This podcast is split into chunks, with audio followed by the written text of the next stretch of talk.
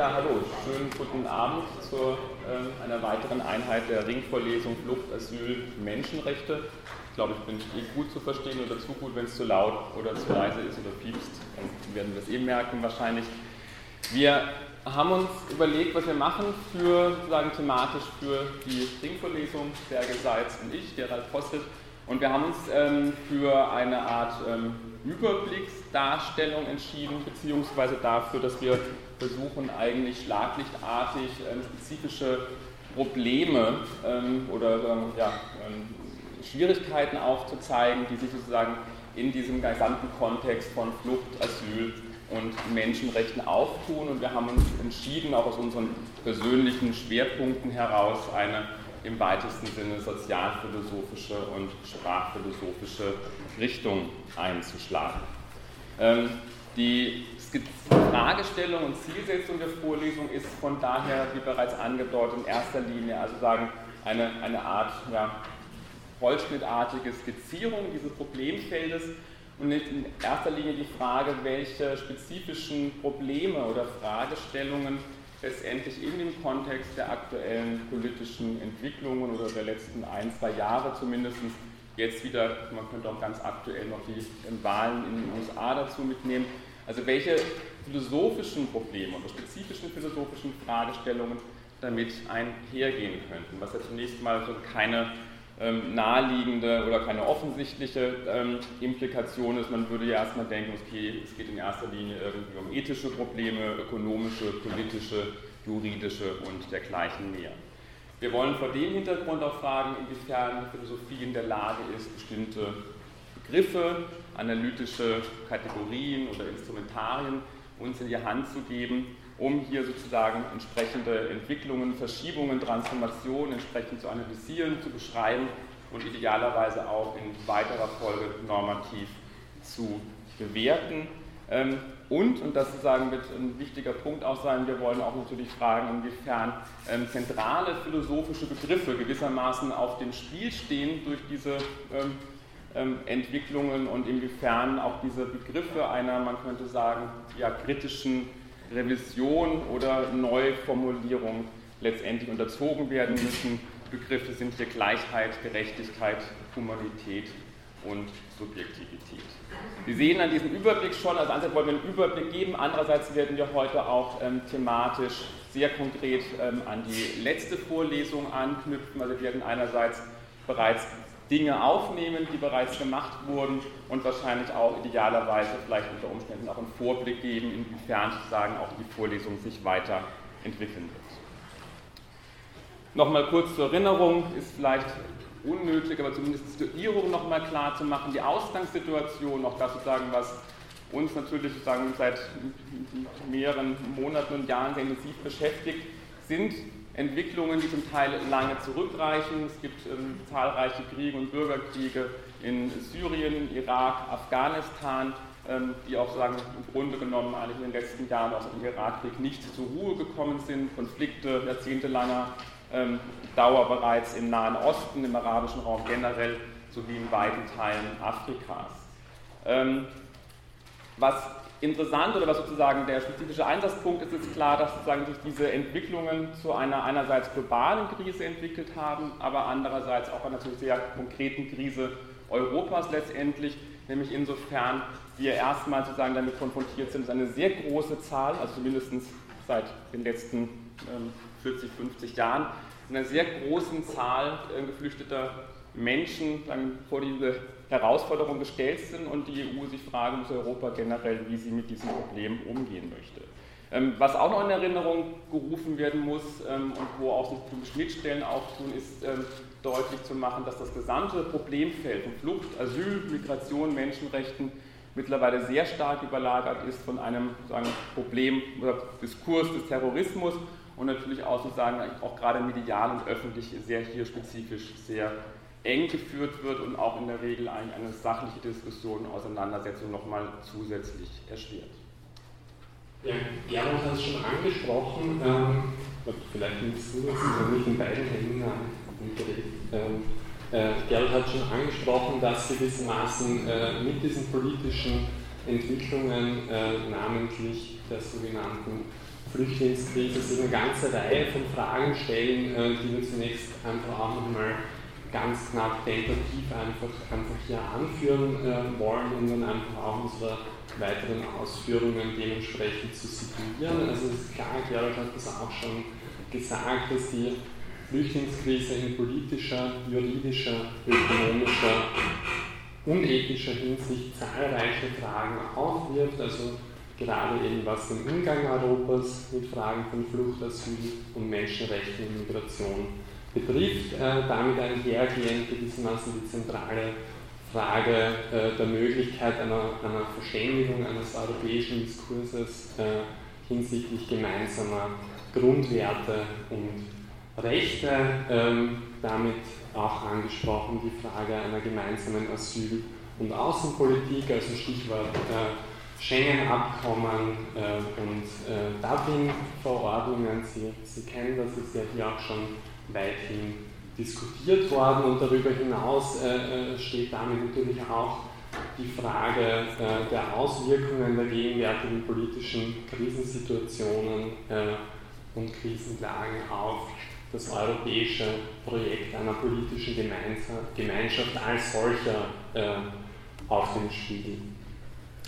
Vor diesem breiteren Hintergrund möchten wir hier in der Vorlesung nur einige Schlaglichter aufwerfen äh, und, und gewissermaßen versuchen, in einer tentativen Weise dieses Problemfeld, das sich damit aus philosophischer Perspektive stellt, ansatzweise zu kartografieren. Äh, wir beginnen damit äh, mit einigen Überlegungen zur Frage der Menschenrechte, beziehen uns äh, hier auf die bekannten Überlegungen von Hannah Arendt zu den sogenannten Aporien der Menschenrechte bleiben in diesem juridisch-politischen Kontext. Im zweiten Punkt äh, fragen wir nach dem spezifischen Verhältnis von Rechtsstaat und Ausnahmezustand, äh, gehen dann über diese juridisch-politischen Fragen äh, hinaus, stärken das Feld der sozialen und politischen Philosophie und äh, sehen uns die Unterscheidung zwischen humanitären Fragestellungen einerseits und politischen Fragestellungen andererseits an, also ganz wichtige Unterscheidung, die immer wieder auch im öffentlichen Diskurs aufbricht angesichts der Flüchtlingskrise, also diese Unterscheidung zwischen humanitären Agenten und politischen Agenten.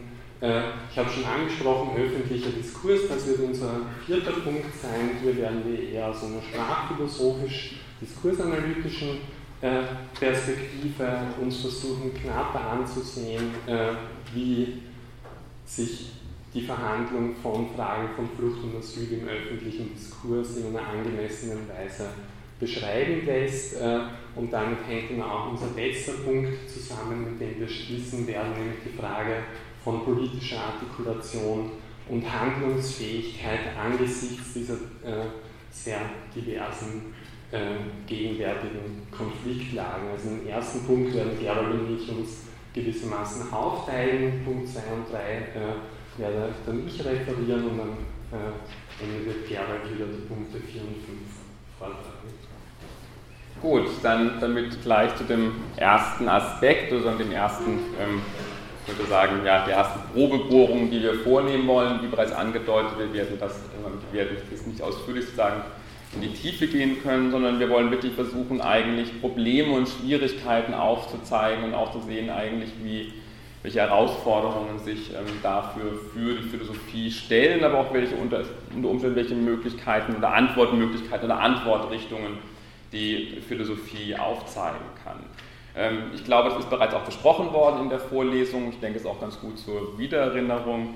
Ähm, die Frage der Aporien der Menschenrechte oder Arendt spricht auf einem Paradox der Menschenrechte, sie ist da spezifisch jetzt nicht sehr, ähm, ähm, macht da keine spezifische Unterscheidung zwischen Aporien und den, den Paradoxien. Ähm, dieses, dieses Problem ähm, stellt sich für Sie im Zusammenhang Ihrer ähm, umfassenden, auch historisch-systematischen Studie zum Totalitarismus und zum Nationalsozialismus, die Sie bereits relativ kurze Zeit nach Ende des Zweiten Weltkriegs verfasst und publiziert, also der bekannte, mittlerweile fast 600 Seiten fassende Text Elemente und Ursprünge der totalen Herrschaft. Und hier in dem neunten Kapitel dieses Buches mit dem Titel Der Niedergang des Nationalstaates und das Ende der Menschenrechte versucht sie genau auf das Problem und die Problematik der Menschenrechte einzugehen und zu klären, auch historisch zu klären, warum das mit den Menschenrechten nicht so funktioniert, wie sie ursprünglich konzipiert wurden oder wie sich das ähm, von sagen, noch ursprünglich auch gedacht worden ist. Ähm, zur Vergegenwärtigung die Erklärung oder die ersten Erklärungen der Menschenrechte ähm, finden sich in der letzten Drittel des 18. Jahrhunderts. Also hier ist natürlich insbesondere die amerikanische Revolution zu nennen, die amerikanische Unabhängigkeitsbewegung, die einhergeht mit der Erklärung der Menschenrechte und natürlich auch der französischen Revolution von 1789. Was sich mit diesen politisch-bürgerlichen Revolutionen vollzieht, ist ähm, auch eine zunehmende Säkularisierung. Also ähm, eine wesentliche Folge ist, dass letztendlich Religion oder auch Gott im Grunde genommen als letzte Instanz oder als auch Grund, man könnte sagen, der gesellschaftlichen, sozialen, politischen Ordnung ähm, wegfällt, der Mensch nicht mehr letztendlich gedacht wird als das Ebenbild Gottes, sondern im Grunde genommen nun versucht wird, vom Mensch ausgehend letztendlich soziale, politische Ordnungen zu denken. Arendt macht hier spezifisch darauf aufmerksam, dass was dann das explizit Neue dieser Erklärung der Menschenrechte ausmacht, liegt darin, so schreibt sie, dass von nun an der Mensch als solcher und weder die Gebote Gottes noch die des Naturrechts noch die Gebräuche und Sitten der durch die Tradition geheiligten Vergangenheit den Maßstab dafür abgeben soll, was Recht und was Unrecht sei. Also wir sehen hier im Zuge ähm, der unterschiedlichen revolutionären Bewegungen, auch gleichzeitig mit einer Säkularisierung der Gesellschaft, soll der Mensch und gewissermaßen der Mensch als solcher der Maßstab sein für ähm, die Art und Weise, wie eine gerechte gesellschaftliche Ordnung zu konzipieren sei. Ähm, was damit einhergeht, ist eine spezifische Verquickung oder Verschränkung, ähm, auf die Arendt aufmacht, nämlich dass sich die Frage der Menschenrechte natürlich von Anfang an im Grunde genommen verquickt oder verbunden findet mit der Frage der nationalen Emanzipation und des Selbstbestimmungsrechts des, der Völkers. Also was wir hier sehen, dass natürlich auch gerade nationale Selbstbestimmungsbewegungen oder nationale Befreiungsbewegungen sich wesentlich dadurch vollzogen haben, dass sie sich auf dieses unveräußerliche ähm, Menschenrecht beziehen. Was damit auch einhergeht, ist natürlich, dass die Frage der Menschenrechte eng verquickt und verschränkt wird mit der, wie Arendt das formuliert, ähm, im Nationalstaat verwirklichten Volkssouveränität. Also Menschenrechte und Volkssouveränität und die Idee des Nationalstaates werden auf eine Art und Weise verschränkt, ähm, die letztendlich sagen, genau sozusagen dann diese Probleme auch hervorbringt, die von Arendt unter diesem Titel einer Aporie der Menschenrechte verhandelt wird. Was passiert durch diese Verquickung oder Verschränkung? Einerseits, so Arendt, gehen die Menschenrechte eben vom Menschen überhaupt aus, oder wir haben vorhin die Formulierung gehabt, vom Menschen als solchen.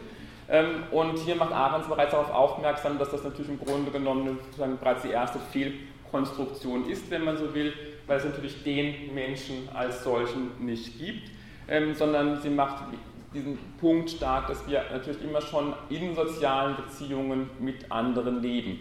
Ähm, es fällt hier auch schon der Begriff der Pluralität, den sie dann in der Vita Activa ähm, ausführlich ausarbeiten wird.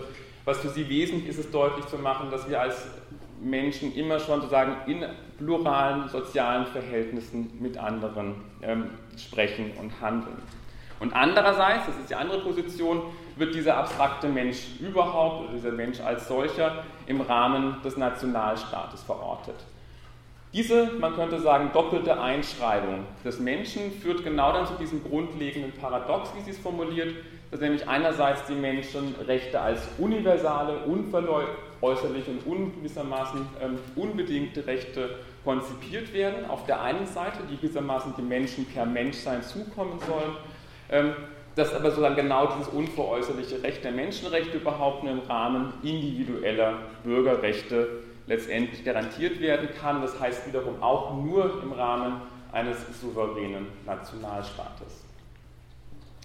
Dieses Paradox, was offensichtlich, man könnte schon sagen, von der Konzeption her den Menschenrechten eingeschrieben ist, wird in dem Moment zum Problem, wo wir es mit einer großen Anzahl von ähm, staatenlosen Flüchtlingen oder Displaced Persons, wie ähm, dieser Ausdruck auch nach dem Zweiten Weltkrieg lautete, zu tun haben. Also einfach durch das Moment, dass plötzlich eine große Anzahl von Menschen auftritt, ähm, die in diesen Kategorien, man könnte sagen, des, des Bürgers letztendlich nicht mehr zu fassen sind.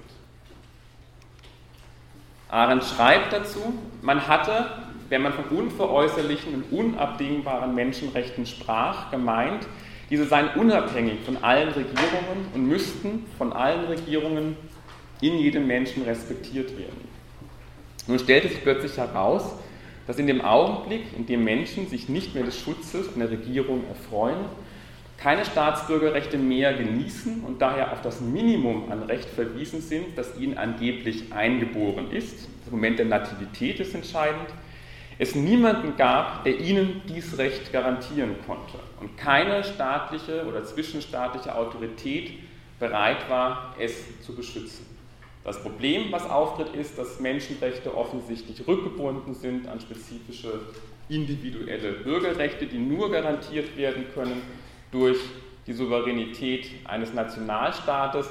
Ähm, Arendt macht in dem Kontext auch zu sagen auf die, wenn man so will, ähm, doppelt undankbare Situation von zivilen Hilfsorganisationen aufmerksam, die nämlich einerseits genau ähm, auf den Widerstand von staatlichen Autoritäten stoßen, weil sie natürlich genau die Souveränität der Staaten gewissermaßen in Frage stellen, aber auch letztendlich auf das Misstrauen derjenigen, denen sie helfen wollen, den Flüchtlingen, weil die natürlich sozusagen, wie Arendt argumentiert, genau darauf verweisen, dass ihnen das sozusagen diese Form von Sicherheit und Recht genau durch diese, man könnte sagen, gesellschaftlichen oder zivilen Hilfsorganisationen nicht gewährt werden kann.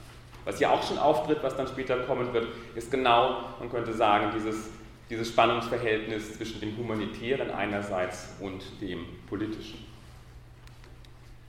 Damit geraten die Menschenrechte in eine grundlegende Krise.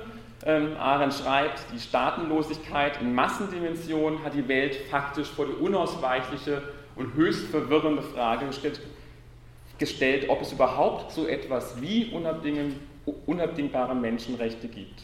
Das heißt Rechte, die unabhängig sind von jedem besonderen politischen Status und einzig der bloßen Tatsache des Menschseins entspringen. Also was tatsächlich fraglich wird, ist, gibt es überhaupt so etwas wie Menschenrechte?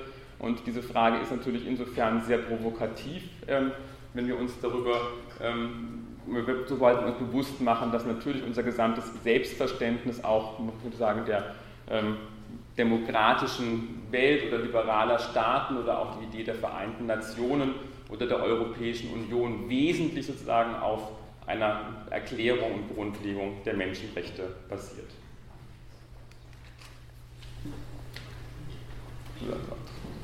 Also ausgehend von äh, diesem Paradoxen dieser Problematik der Menschenrechte, die Gerald unter Rückgriff auf Arendt gerade noch einmal skizziert hat, äh, stellt sich natürlich die Frage, wie wir hier aus einer politisch-philosophischen Perspektive äh, gerade angesichts der gegenwärtigen Problemlagen äh, mit dieser Krise der Menschenrechte umgehen.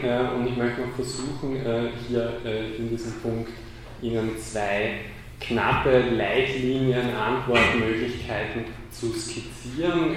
Also da handelt es sich wirklich um eine holzschnittartige Gegenüberstellung, einfach um Ihnen äh, ein paar Möglichkeiten nochmal deutlich zu machen, wie sich hier weiter fragen, weiter denken und auch weiter lesen ließe. Die eine Antwortmöglichkeit, das ist die, die der französische, äh, pardon, italienische Philosoph Giorgio Agamben äh, favorisiert, liegt darin äh, die Konzeption der Menschenrechte aufgrund dieses Paradox als per se problematisch und als gewissermaßen Teil des Problems als solche zurückzuweisen. Äh, andere Antwortmöglichkeit äh, in diesem Kontext wäre, äh, gerade diese Aporie der Menschenrechte noch einmal zu versuchen, in einer produktiven Weise äh, aufzugreifen und in juridisch-politischen Kontexten auszugestalten. Das ist eine äh, Option, die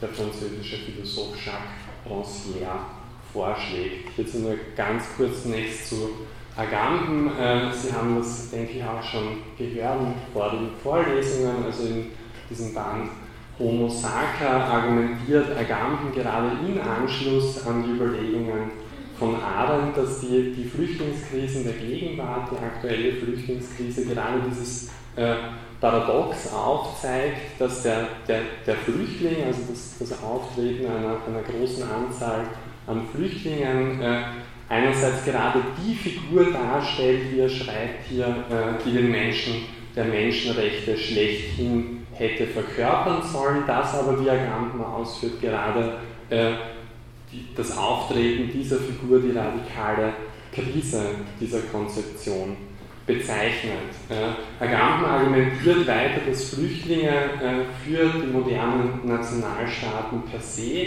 eine bedrohliche Figur darstellen, weil, so schreibt er, sie die Kontinuität zwischen Mensch und Bürger aufbrechen. Also Gerald hat das auch schon ansatzweise ausgeführt. Denken Sie ja auch an die äh, französische Erklärung der Droit de l'homme et du citoyen, ne, also wo gewissermaßen schon äh, eine Kontinuität, ein, äh, ein Wechselverhältnis zwischen dem Begriff des Menschen und dem des Bürgers mit vorausgesetzt wird. Genau diese Kontinuität und diese Möglichkeit gewissermaßen äh, Mensch und Bürger in einer unproblematischen Einheit ineinander zu verschränken, äh, wird angesichts äh, des Aufkommens von Flüchtlingen problematisch. Ähm, Agamben geht über die, diese Diagnose noch hinaus, beziehungsweise verbindet damit die weitergehende These, äh, dass Flüchtlinge äh, in diesem Sinne auch das, was er die Ursprungsfiktion der modernen Souveränität nennt, in eine Krise stürzen. Also genau diese Fiktion, dass gewissermaßen Nationalstaatlichkeit es in einem modernen Sinne es möglich machen sollte, Menschsein und Bürgersein ineinander bruchlos aufgehen zu lassen. Und durch, äh, äh gewissermaßen durch äh, die durch, durch die Figur des Flüchtlings wird hier genau ein, ein Bruch in dieser Konzeption deutlich laut Agamben. Agamben zieht daraus den pessimistischen Schluss, dass gerade der Begriff dieser Souveränität und des damit verschränkten Rechts, äh, wie, auch, äh, wie auch die Figur der Menschenrechte als solche, grundlegend in Frage zu stellen ist und äh, auf ihre Produktivität gewissermaßen in einer kritischen Weise Bezug genommen werden. Rancière dagegen, ich habe schon angedeutet, argumentiert, dass es gerade gilt, diesen paradoxen Status der Menschenrechte nicht abzuleugnen, sondern gerade produktiv zu machen für ein politisches Verständnis von Menschenrechten. Er macht dabei äh, darauf aufmerksam, dass einerseits sich bei den Menschenrechten natürlich in gewissermaßen scheinbar äh, äh, konventionelles, kodifiziertes, niedergeschriebenes Recht handelt. Also wir haben eben die unterschiedlichen Deklarationen der Menschenrechte, die EU-Charta eben beispielsweise.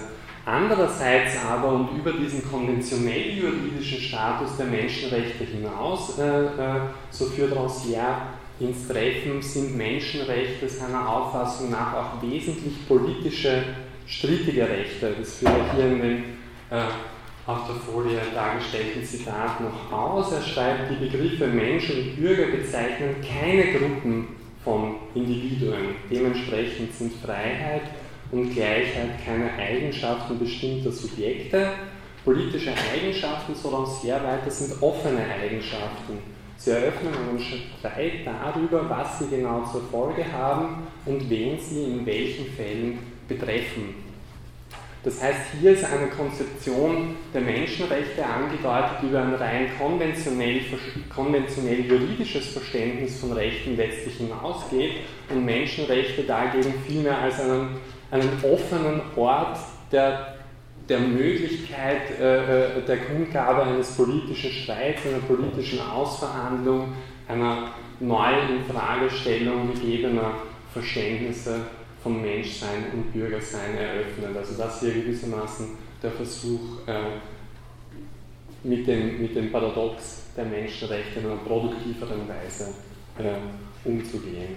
Äh, damit möchte ich auch zu einem zweiten Punkt kommen, der ebenfalls in den Bereich des juridisch-politischen angesiedelt ist, äh, über diese Frage der Menschenrechte bis zu einem gewissen Grad hinausgeht, nämlich dem Verhältnis von Rechtsstaat auf der einen Seite dem, dem Begriff des Ausnahmezustands auf der anderen Seite. Also ich denke, äh, zeitdiagnostisch lässt sich relativ konsensuell feststellen, dass gerade im Kontext der gegenwärtigen Flüchtlingskrise seit Monaten tatsächlich sowas wie Noterlässe oder Verordnungen und äh, spontane bilaterale Vereinbarungen, die unter gewissen Staatschefs äh, getroffen werden, äh, tatsächlich diese juridische Dimension unserer Gegenwart in einer ganz spezifischen und dezidierten Weise prägen. Also kurz zusammengefasst könnte wir, könnten wir sagen, dass sich hier so etwas wie eine Verschiebung andeutet, insofern traditionelle rechtsstaatliche Verfahrensweisen immer stärker zugunsten, wenn man es will, polizeilicher Anlassmaßnahmen in den Hintergrund zu treten scheinen. Also nur ein paar Stichworte, also man denkt an die Asylrechtsnovelle in Österreich, die ja tatsächlich auch äh, im Rahmen eines Schnellverfahrens vom Parlament abgesegnet werden sollte. Äh, denke ich auch an die ganze Diskussion um die Obergrenzen äh, und die damit verbundene Aussetzung des Rechts auf Asyl für alle diejenigen, die dann äh, äh, gewissermaßen zu spät kommen, wenn die Obergrenze schon erreicht wäre, aber auch solche Prozeduren wie unilaterale Grenzschließungen. Also wir hatten das zunächst im letzten Jahr in Ungarn, aber dann auch äh, hier in Österreich die Diskussion um die Brennergrenze.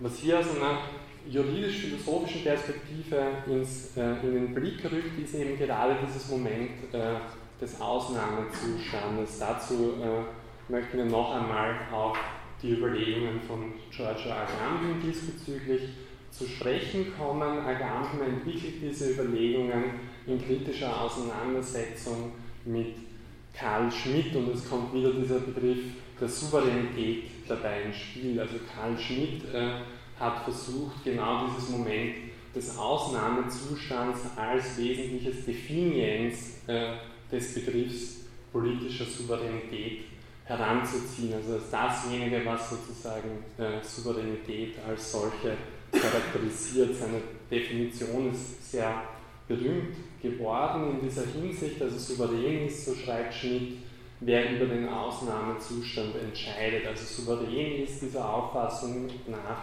gewissermaßen derjenige, der die Autorität besitzt, die normale Rechtsordnung aufzuheben. Also dahinter steht, äh, wenn man so will, die rechtstheoretische Hintergrundüberlegung, dass in Notsituationen die Rechtsordnung zu ihrem eigenen Schutz, also um ihren eigenen Fortbestand zu sichern, zeitweilig ausgesetzt werden können muss. Ähm, geschichtlich stammt das äh, aus der Zeit, wo solche politischen Notsituationen äh, sich oftmals zugetragen haben als Belagerungen von Städten. Also der französische Begriff für den Ausnahmezustand ist État de siège, also Belagerungszustand. Äh, Im Englischen spricht man hier von Martial Law, also Kriegsrecht. Die deutschen juridischen Begriffe sind Notstand oder Ausnahmezustand. Und äh, Agamben zeigt auch auf, welche unterschiedlichen Akzentverschiebungen hier mit diesen äh, benachbarten Begrifflich Begrifflichkeiten einhergehen. Agamben vertritt nun davon ausgehend die These, dass, dass dieses Moment des Ausnahmezustands, wie er schreibt, in der Politik der Gegenwart immer mehr als das herrschende Paradigma des Regierens auftritt. Also das ist, wenn man so will, hier seine, seine zentrale Behauptung, dass eben der Ausnahmezustand, wenn man so will, seine Ausnahmehaftigkeit gerade verliert und vielmehr, wie es hier heißt, äh, zu einer Technik des Regierens wird. Ne? Er schreibt diese Verschiebung von einer ausnahmsweise ergriffenen provisorischen Maßnahme zu einer Technik des Regierens droht die Struktur und den Sinn der traditionellen Unterscheidung der Verfassungsformen, also Demokratie, Aristokratie, Monarchie und so weiter, droht also den Sinn der traditionellen Unterscheidung der Verfassungsformen radikal zu verändern und hat es tatsächlich schon merklich getan. Der Ausnahmezustand unserer Agambens These erweist sich in dieser Hinsicht als eine Schwelle der Unbestimmtheit zwischen Demokratie und Absolutismus. Also es ist hier nicht so, dass gewissermaßen einfach die Demokratie als solche äh, gleichsam fahren gelassen wird und einfach dem Absolutismus Platz macht, sondern dass genau die Unterscheidung zwischen Demokratie und autoritärer Herrschaft zu verschwimmen droht. Also in der Politikwissenschaft spricht man gerade zeitdiagnostisch auch von einer autoritären Wende. Ähm, und ich denke, äh, in diesem äh, Paradigma lässt sich ja auch die, lassen sich auch die Ereignisse äh, dessen in den USA ganz gut einordnen. Ähm, hier wieder die, die Frage, was, was tun wir nun damit gewissermaßen aus einer reflexiv-philosophischen Perspektive mit dieser Diagnose des Überhands, Überhandnehmens von Notstands- und Ausnahmezustandsmaßnahmen äh, tatsächlich als neue Regierungstechniken. Äh, hier wieder nur ganz schematisch holzschnittartig skizziert. Einerseits können wir argumentieren, äh, es, es, gehe nun darum, äh, tatsächlich eine Stärkung, eine theoretische Neufundierung des Modells des Rechtsstaats zu liefern. Also das ist eine sehr schwierige und, äh, denke ich, auch ja, sehr verdienstvolle Aufgabe, der sich Jürgen Habermas sehr lange Zeit verschrieben hat. Andererseits, das wäre wiederum die ja, pessimistischere Position von Agamben, aber auch von jemandem wie beispielsweise Walter Benjamin, äh, die darin besteht, gewissermaßen aufgrund dieser Diagnose gerade diese gesamte Dialektik von Rechtsstaat und Ausnahmezustand zurückzuweisen. Also das wäre hier gewissermaßen so wie eine äh, ja, revolutionäre Hoffnung damit verbunden, hier jenseits äh, dieses juridischen Auf und Ab von Rechtsstaat und Aufna Ausnahmezustand zu Formen sozialer Verhältnisse und Beziehungen zu kommen, die sich gewissermaßen jenseits dieser juridischen Paradigmen vollziehen. Das, wie gesagt, nur als Stichpunkte sozusagen gewissermaßen auch für Sie zum, zum Weiter, Weiterlesen und zur Weiterbeschäftigung. Ich komme damit zum, zum dritten Punkt, der gewissermaßen in einer systematischen Weise mit den beiden vorher genannten Aspekten äh, verbunden ist, aber über dieses Feld des Juridischen äh, äh, doch noch einmal dezidiert hinausgeht. Äh, noch einmal äh, möchte ich eine Überlegung, Überlegung Agandens aufgreifen, also in dieser Frage des Humanitären und des Politischen. Also wie Gerald schon im ersten Punkt mit Arendt ausgeführt hat, zeigt sich eben gegenwärtig äh, gerade angesichts der Flüchtlingskrise die Differenz von Menschenrechten und Bürgerrechten in einer ganz deutlichen und schlagenden Weise. Und nach Agamben geht damit heute auch einher das, was er die Trennung zwischen humanitären und politischen nennt. Also laut Agamben äh, ist es gewissermaßen so, dass in der Gegenwart tatsächlich die Unterscheidung von humanitären und politischen, von humanitären und politischen Agenden äh, ganz stark virulent wird und hier auch äh, äh gewissermaßen zu einem Kennzeichen unserer sozialen Gegenwart wird. Vor diesem Hintergrund lässt sich natürlich die Frage stellen, äh, die ja auch im öffentlichen Diskurs immer wieder verhandelt und aufgegriffen wird. Womit haben wir es eigentlich zu tun, primär bei der Flüchtlingskrise? Haben wir es mit einem humanitären Problem zu tun oder haben wir es primär mit einem politischen Problem zu tun? Dazu äh, ein wenig philosophiegeschichtlicher Kontext. Äh, blickt, man, blickt man hier äh, in, in die Historie, so zeigt sich, dass im Bereich der normativen Theoriebildung, also was man klassischerweise Gerechtigkeitstheorien nennt, äh, sowohl traditionelle Ansätze, also Hobbes, Hume, als auch äh, moderne Konzeptionen wie etwa die von Rawls, Habermas oder Honneth davon ausgehen, dass es gewissermaßen möglich und auch notwendig ist, zu einer klaren Trennung zwischen humanitären und politischen Fragestellungen und Problemlagen zu kommen, gerade um normativ gehaltvolle Überlegungen im Bereich der Gesellschaftstheorie entwickeln zu können. Diesen Ansätzen zufolge muss also einerseits klar zwischen Fragen des Humanitären, also beispielsweise Fragen der Nothilfe einerseits und Fragen der politischen Partizipation, der politischen Auseinandersetzung im Rahmen eines Gemeinwesens eben klar unterschieden werden können. Also das wäre äh, hier gewissermaßen vom Subjekt ausgedacht. Damit geht auch äh, umgekehrt eine Unterscheidung einher zwischen hilfsbedürftigen Individuen einerseits und politischen Subjekten andererseits. Äh, und damit ist, äh, ist ebenfalls die Überlegung verbunden, dass wir natürlich äh, in diesem Rahmen nur gegenüber gleichgestellten politischen Subjekten Gerechtigkeitspflichten geltend machen können und auch hier in einer politischen Weise verantwortlich sind gegenüber Hilfsbedürftigen, denen gegenüber lediglich eben humanitäre Verpflichtungen, asymmetrische Verpflichtungen haben.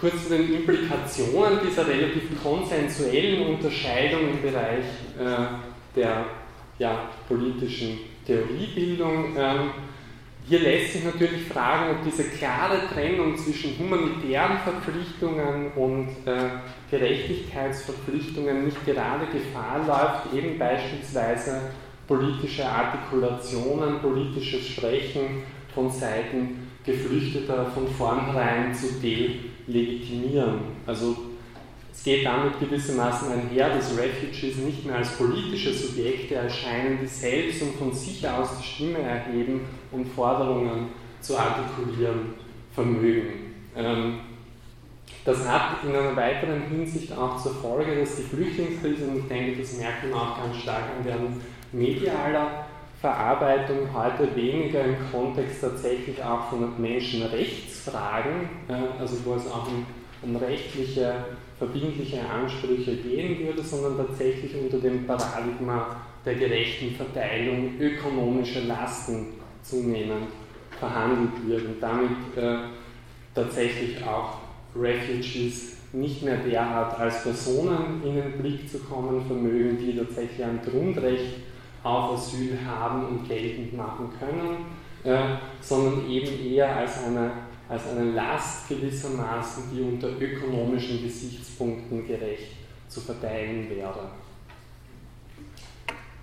Hier wieder weiterführende Fragen zu, zu, zu, zu diesem Verhältnis, zu dieser Frage des Humanitären und des Politischen. Hier lässt sich einerseits fragen, ob sich die Probleme, die sich angesichts von Flucht und Asyl stellen, tatsächlich äh, abschließend in einer produktiven Weise unter dem Paradigma der Verteilungsgerechtigkeit verhandeln lassen. Also wird gewissermaßen dieses Paradigma der Verteilungsgerechtigkeit dieser Frage tatsächlich gerecht, wenn man so will, äh, oder müsste man geltend machen, dass gerade dies zu kurz greift. Und dann müsste man natürlich auch aufzeigen, welche alternativen Gerechtigkeitsbegriffe, welche, welche alternativen moralisch normativen und politischen Verpflichtungen, welche anderen Gerechtigkeitsbegriffe sich hier geltend machen ließen.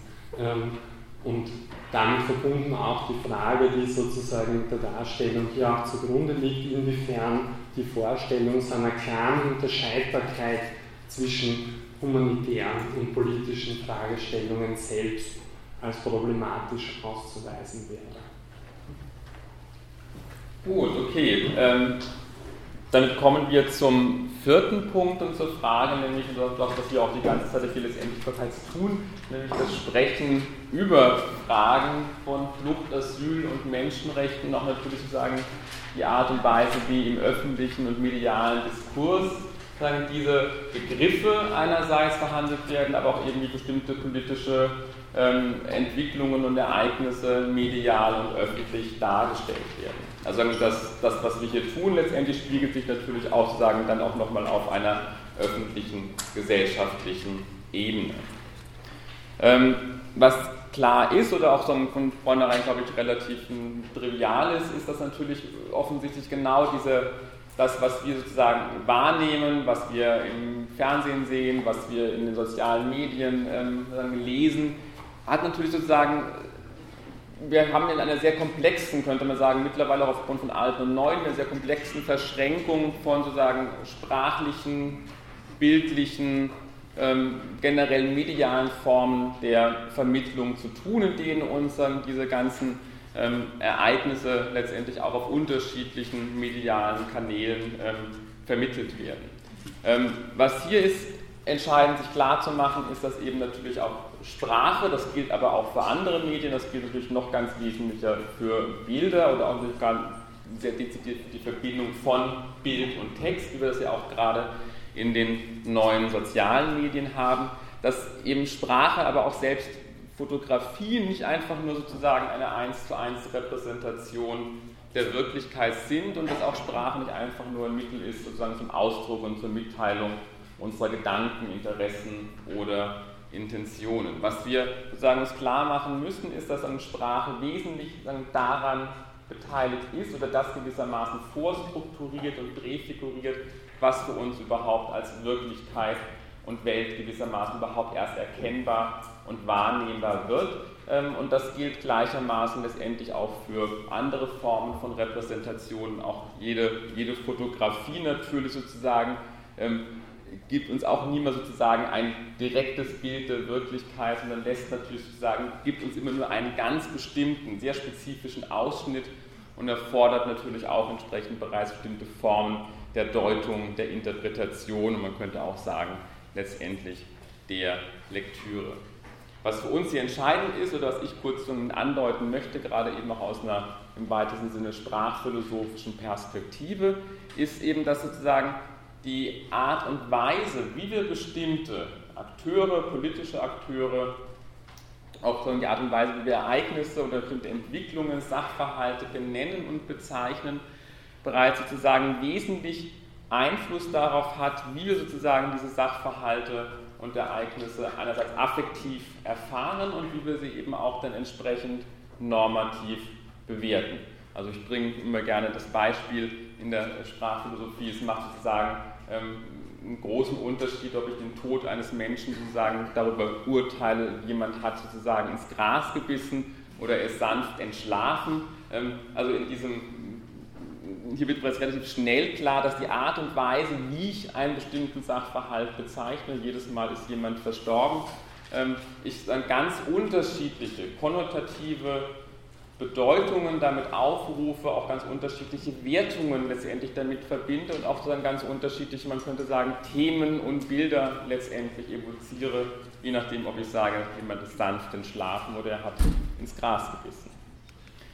Das heißt, was hier mit in den Blick kommt, ist ähm, eine Funktion der Sprache, die man generell auch als ihre rhetorische bezeichnen könnte und dezidiert eben dann ähm, im Hinblick auf sogenannte Metaphern die, die genannten Beispiele sagen, sind klassische Formen von Metaphern. Was hier deutlich wird, dass Sprache und Metaphern eben tatsächlich wie Rahmen und Filter wirken. Ähm, das heißt, diese Art Filterwirkung oder Rahmung bewirkt, dass bestimmte Aspekte ausgeblendet werden, andere hervorgehoben werden, andere überbetont werden ähm, und dergleichen mehr. Also wir haben so, man könnte sagen, Formen der unterschiedlichen Perspektivierung zu, zu tun. Wir könnten auch argumentieren, Sprache funktioniert gewissermaßen wie eine Art Filter oder eine Art Brille. Ähm, deutlich wird das in solchen Wendungen wie Flüchtlingswelle oder Flüchtlingsflut ähm, oder auch in, der, in, diesen Wendungen von Schwärmen von Migranten, die ähm, versuchen, die Version Britannien zu erstürmen, also eine Formulierung, die ähm, letztes Jahr Cameron verwendet hat. Hier wird eigentlich bereits klar, dass genau sozusagen mit, mit diesen spezifischen sprachlichen Wendungen natürlich ganz starke ähm, normative Wertungen ein, einhergehen. Es gehen aber auch natürlich ganz bestimmte affektive ähm, Erfahrungen damit einher. Das heißt, bestimmte affektive Einstellungen, ähm, auch sowas wie Angst, Beunruhigung natürlich, aber auch natürlich moralische Bewertungen, wie wir bestimmte Ereignisse letztendlich bewerten. Ähm, was an diesen Beispielen, die ich genannt habe, auf jeden Fall zumindest, wenn man eine kurze Analyse nur macht, klar wird, ist hier, dass hier offensichtlich Menschen in erster Linie sozusagen nicht als Menschen dargestellt werden, sondern wesentlich als eine Form von Naturgewalt oder eine Art Naturereignis. Ähm, sie werden, man könnte sagen, als, ähm, ja, als Naturdinge objektiviert oder sie werden gewissermaßen auch ähm, in dieser Rede von dem Schwarm natürlich sozusagen assoziiert auf bedenkliche Art und Weise im Vergleich von Menschen mit, mit Insekten. Also wir haben eine spezifische Form, eine Dehumanisierung oder letztendlich eben auch Entmenschlichung. Ähm, was hier sozusagen mit in den Blick kommt, und das ist ganz interessant, weil wir hatten vorher dieses Verhältnis von politischem und humanitären, was ähm, hier bereits ein wichtiger Punkt war, dass die Rede, ob wir jetzt sagen, wir betrachten die Flüchtlingskrise als ein humanitäres Problem oder als ein politisches Problem bereits sozusagen einen wesentlichen Unterschied macht. Denn wenn ich sage humanitäres Problem, dann kommen hier sozusagen Menschen nicht mehr unter dem Blick von Personen in Betracht, die Recht, also Anspruch auf bestimmte Rechte haben, sondern letztendlich eben nur als Hilfsbedürftige, denen wir gewissermaßen humanitäre Verpflichtungen gegenüber schulden. Ähm, und jetzt sozusagen, wenn wir nochmal letztendlich andere Formen von sprachlichen Benennungen oder man könnte auch sagen Rahmungen vornehmen, wird letztendlich auch klar, dass wir es eben auch nicht mehr länger mit Menschen zu tun haben, die einen Anspruch auf unsere Unterstützung oder Hilfe haben, sondern letztendlich eine Art Naturphänomen, was letztendlich eingedämmt und gebändigt werden muss. Was hier auch letztendlich deutlich wird, ist natürlich so eine Art, man könnte sagen, ja, Täter-Opfer-Umkehr, nämlich das letztendlich, was ähm, bedroht ist oder gefährdet ist, sind nicht nicht länger sozusagen diejenigen, die vor Krieg, Terrorismus, Hunger ähm, und Armut letztendlich fliehen, sondern eben genau sozusagen diese Wendung, sozusagen Europa selbst letztendlich erscheint gewissermaßen als, als bedroht. Ähm, Sie kennen auch die Rede von der Festung Europa letztendlich, also wo Europa, übrigens eine Terminologie, die bis auf den Nationalsozialismus zurückgeht und auf sehr unglückliche Art und Weise wieder zu Ruhm und Ehren gekommen ist, ähm, was diese Geschichte auch letztendlich auf eine problematische Art und Weise aufruft, aber wo genau tatsächlich eben jetzt suggeriert wird, dass das, was sozusagen bedroht und gefährdet ist, wäre im Grunde genommen Europa oder die westliche Welt. Was damit eben auch ausgeblendet wird, dass wir es hier eben in keiner Art und Weise mit natürlichen ähm, Ereignissen zu tun haben, sondern mit sehr konkreten menschengemachten Entwicklungen, die sozusagen jahrzehntelang oder auch unter Umständen jahrhundertelang zurückgehen, wenn wir den wenn wir die gesamte Geschichte des Kolonialismus noch mit hinzunehmen. Also es handelt sich ganz konkret um Entwicklungen, wo sozusagen natürlich auch die ganz konkret menschengemacht sind. Also denken Sie an den Syrien-Konflikt letztendlich, wo man könnte sagen, eine Art Stellvertreterkrieg tatsächlich zwischen unterschiedlichen Interessen und Großmächten ähm, oder Parteien stattfindet, aber auch natürlich generell die langen Konflikte im Mittleren ähm, Osten, Afrika formen einfach von struktureller Ungleichverteilung wirtschaftlicher Ressourcen und Lebenschancen und dergleichen hier. Ähm, man kann es auch nochmal sehr schön daran verdeutlichen an der ähm, Rede oder der Metapher, das Boot ist voll. Also hier wird auf eine sehr perfide Art und Weise im Grunde genommen sozusagen durch diese Metapher suggeriert, dass das Boot Europa voll wäre, während man im Grunde genommen sehr literal tatsächlich Flüchtlingsboote tatsächlich untergehen lässt. Weiterführende Fragen, die sich hier anschließen, sind letztendlich genau sozusagen nach diesem Zusammenhang von Sprache, Denken, Wirklichkeit oder Wirklichkeitswahrnehmung, sowie natürlich auch eben nach den affektiven und normativen Gehalten, die damit einhergehen. Also gerade ähm, die, die Frage der Affekte letztendlich, ich glaube wieder auch gerade der, der, der Wahlkampf in den USA hat sehr deutlich gemacht, dass tatsächlich auch Politik sehr viel oder auch Sprache sehr viel mit Affekten zu tun hat ähm, und zum Teil sehr viel weniger mit, man könnte sagen, Sachfragen und, und propositionalen Gehalten, als wir das tatsächlich ähm, gerne, gerne hätten. Also hier lässt sich einfach fragen, ob sich, wie sich dieser Zusammenhang letztendlich beschreiben, analysieren lässt ähm, und ähm, eben auch welche spezifischen Formen von Rahmungen hier mit ins, ins Spiel kommen. Ähm, wir können uns auch natürlich fragen, sollten auch das tun, natürlich welche Formen der Möglichkeiten der Kritik, der Neubeschreibung oder eben auch der Neurabungen letztendlich möglich sind, also wie sich eben auch bestimmte Begriffe, man könnte sagen, um, umarbeiten lassen und hier sozusagen eben auch bestimmte Formen von, haben dann eine, eine Art ähm, Handlungsfähigkeit auch wieder herzustellen.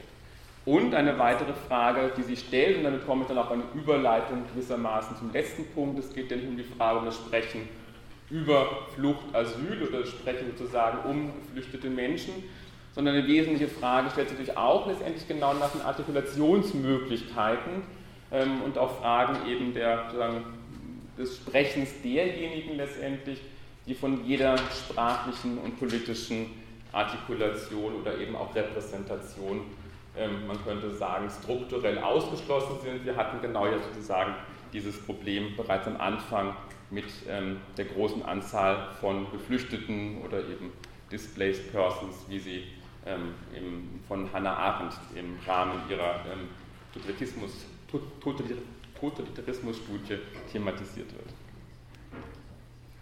Das heißt, damit kommen wir zum fünften Punkt, nämlich die Möglichkeiten der politischen Artikulation und Handlungsfähigkeit und ähm, werde auch damit sozusagen dann, wir werden damit eben auch dann die, ähm, die unsere Überlegungen gewissermaßen abschließen.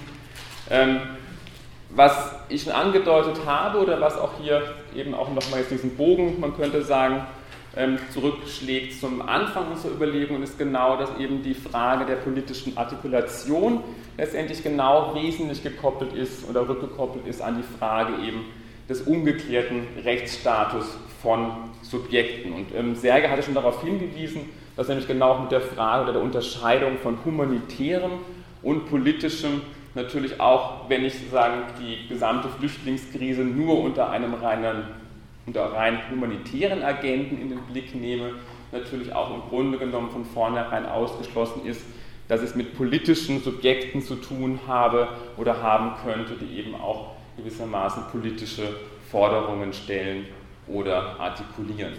Die, die sozusagen interessante Frage, die sich hier stellt, ist letztendlich die, nämlich genau welche Möglichkeiten der Artikulation oder auch der Handlungsfähigkeit der politischen Aktionen im Grunde genommen denjenigen zur Verfügung stehen, die sagen, systematisch und prinzipiell sozusagen von Bürgerrechten, wie wir das auch gesehen haben bei Arendt, und von Formen der politischen Partizipation ausgeschlossen sind. Diese Frage ist insofern entscheidend, als natürlich gerade politische Theorie im Grunde genommen in einem klassischen Setting immer davon ausgeht, dass wir es bereits gewissermaßen mit politischen Subjekten zu tun haben, die dann in einen, man könnte sagen, gleichberechtigten, symmetrischen Kampf eintreten, ähm, um ihre Interessen zu vertreten. Also in einer klassischen Form wird letztendlich genau sozusagen Politik oder politische Prozesse oder Verfahren oder Geschehen genau sozusagen in einem in, einer, in einem Setting gedacht, wo wir es mit Subjekten zu tun haben, die bereits als politische Subjekte konstituiert sind und jetzt gewissermaßen in den Wettstreit, könnte man sagen, der besten Ideen oder der, der Interessen treten, die sie möglichst durchsetzen wollen. Diese Frage ist hier offensichtlich eine völlig andere, weil jetzt müssen wir uns tatsächlich fragen, wie sieht es eigentlich mit denjenigen aus, die genau diese Artikulationsmöglichkeiten nicht haben, die ihnen gewissermaßen nicht zur Verfügung stehen.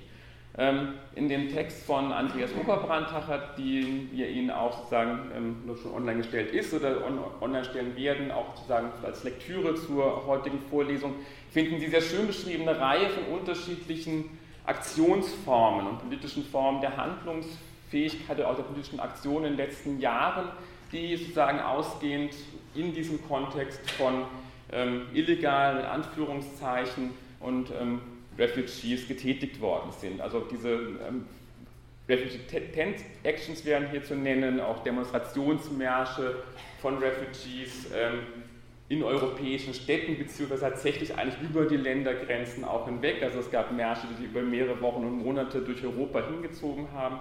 Ähm, man könnte auch nennen, sozusagen Protestbewegungen illegaler Einwanderer, in den USA. Das Thema wird auch jetzt wieder aktuell werden. Das ist ein Aspekt, der, den haben wir noch zusätzlich hinzugetan, den Text von Judith Butler, das Gespräch mit Gayatri Spivak, die sich genau diese Frage stellen, sozusagen nach Formen der politischen Aktion.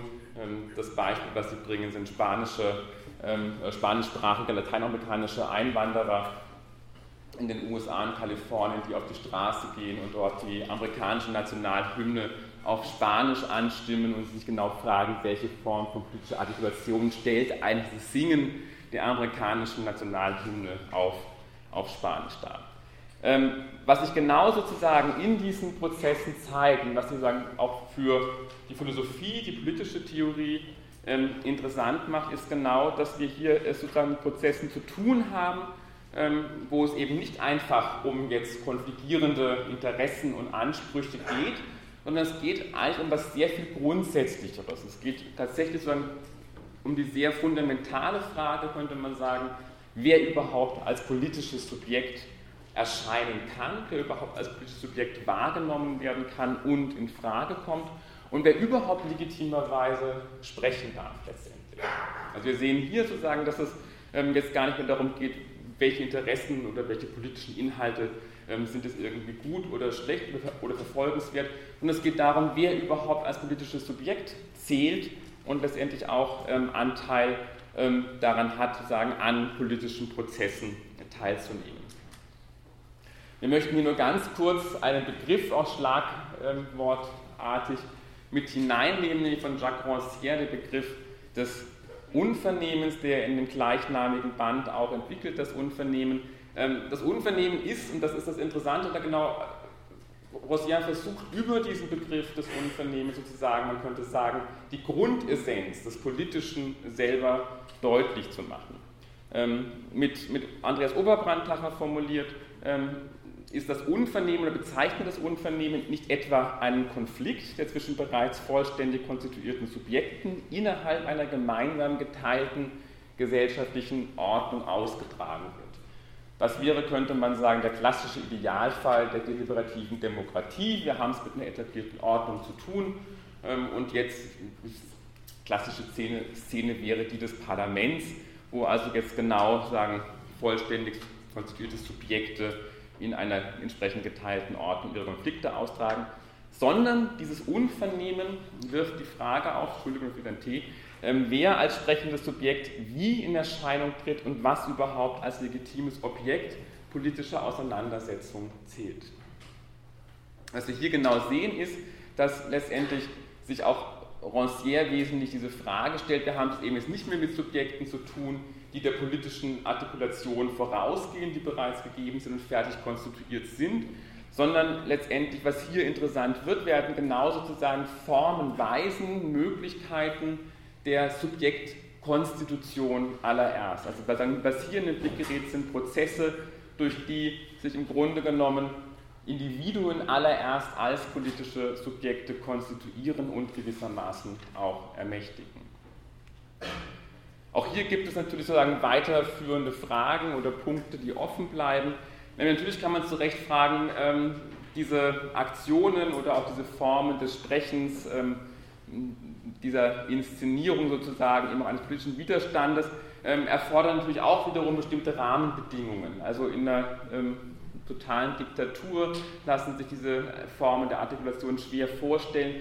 Also natürlich müssen wir auch fragen, welche Bedingungen überhaupt gegeben sein müssen und welche Entwicklungen passiert sein müssen, damit solche Formen von Subjektivierungspraktiken letztendlich überhaupt möglich werden.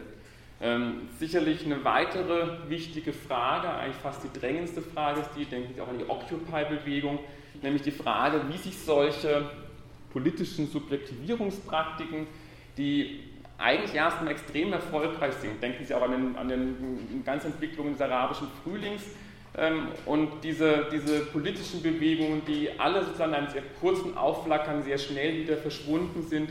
Ähm, also hier stellt sich genau die Frage, wie Sie eigentlich solche politischen Subjektivierungspraktiken letztendlich eigentlich so konstruieren lassen oder ähm, auch konzipiert werden können, dass sie tatsächlich politisch wirksam werden und auch tatsächlich eben längerfristige Effekte zeitigen. Also ich glaube, das ist so die Ernüchterung auch der letzten Jahre, auch der, der, des ganzen arabischen Frühlings und der damit sozusagen auch indirekt verbunden ja auch dann Occupy-Bewegung, ähm, dass all diese Prozesse eigentlich, wenn man ehrlich ist, nicht nur nicht politisch wirksam geworden sind, man könnte sogar fast die These vertreten, sind genau in der Gegenteil umgeschlagen.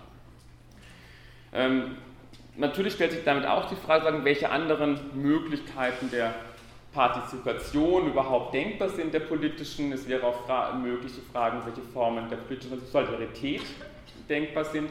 Und natürlich auch sozusagen Fragen der politischen Repräsentation. Also Stichwort wäre der Krise der Repräsentation.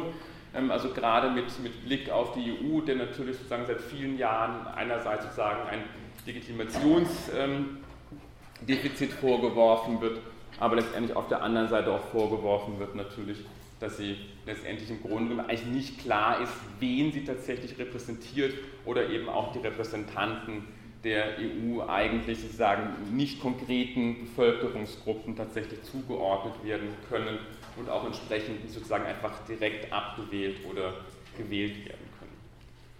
Gut, damit kommen wir zum Ende unserer Einheit. Ähm, und genau. Ja, das möchte auch ganz kurz halten, mich einfach nur dafür zunächst mal bedanken, dass Sie dieser Tour de Force gewissermaßen, die wir versucht haben, hier durch äh, unterschiedliche Problemfelder aufzuzeigen, gefolgt sind. Ähm, möchte mir eigentlich damit bescheiden nur noch einmal den, wenn man so will, impliziten politischen Impetus deutlich zu machen, der unserer Vorlesung äh, zugrunde liegt und der hier ja, ganz plakativ und ganz schön abgebildet ist. Also es natürlich mit diesen äh, Krisensituationen sehr viele Probleme stellen, dass man aber auch sehen muss, wo diese Probleme liegen und wo sie vor allem auch nicht liegen. Herzlichen Dank.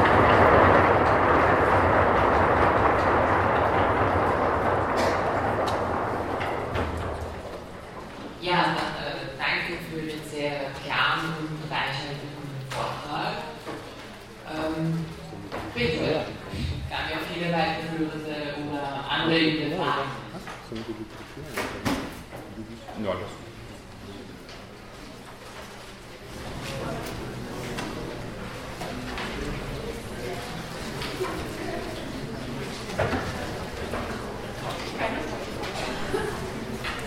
Ach, darum.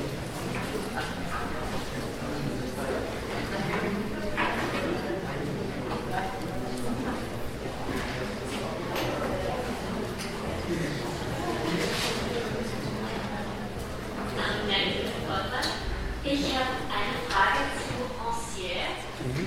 weil es würde da die These genannt, dass er sich für Produktiv oder Produktivität von Menschenrechten dagegen einsetzt. Denkt er in dem Zusammenhang irgendwie jetzt ganz pragmatisch gesagt an Geld auch? Dass es Und was? Entschuldigung? an Geld. Dass man zum Beispiel eben, also es gibt ja seien es Zahlungen für die Aufnahme von Flüchtlingen oder seien das, ähm, also in die Richtung vom Gedanken her, dass man sagt, dass es finanziell produktiv wäre, Menschenrechte durchzusetzen.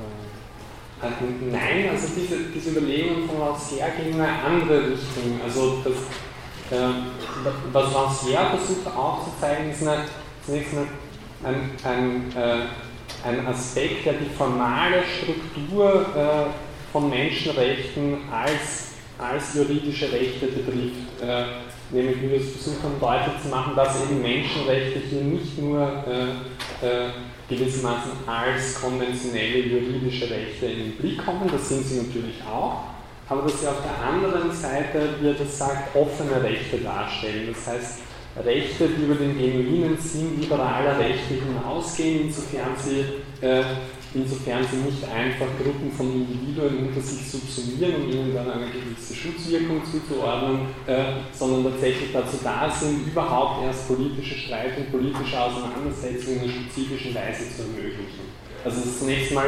eine formale Struktur, auf die er aufmerksam macht und die er hier äh, produktiv machen möchte. Äh, und es will ihm auch wesentlich darum gehen, die zunächst einmal offen zu halten und tatsächlich den, den politischen Diskurs selber zu überlassen, wie, äh, wie das dann in einer destillierten Weise auch ausgefüllt wird. Also ganz kurz zu dem Begriff Unvernehmens nochmal erklärt, was ja auch deutlich war, er stellt sich, es, es sieht sozusagen das Politische ja wesentlich dort, wo noch gar nicht klar ist, wer überhaupt sozusagen, also wo genau die Frage, wer darf überhaupt sprechen und wer ist überhaupt ein politisches Subjekt, allererst verhandelt wird.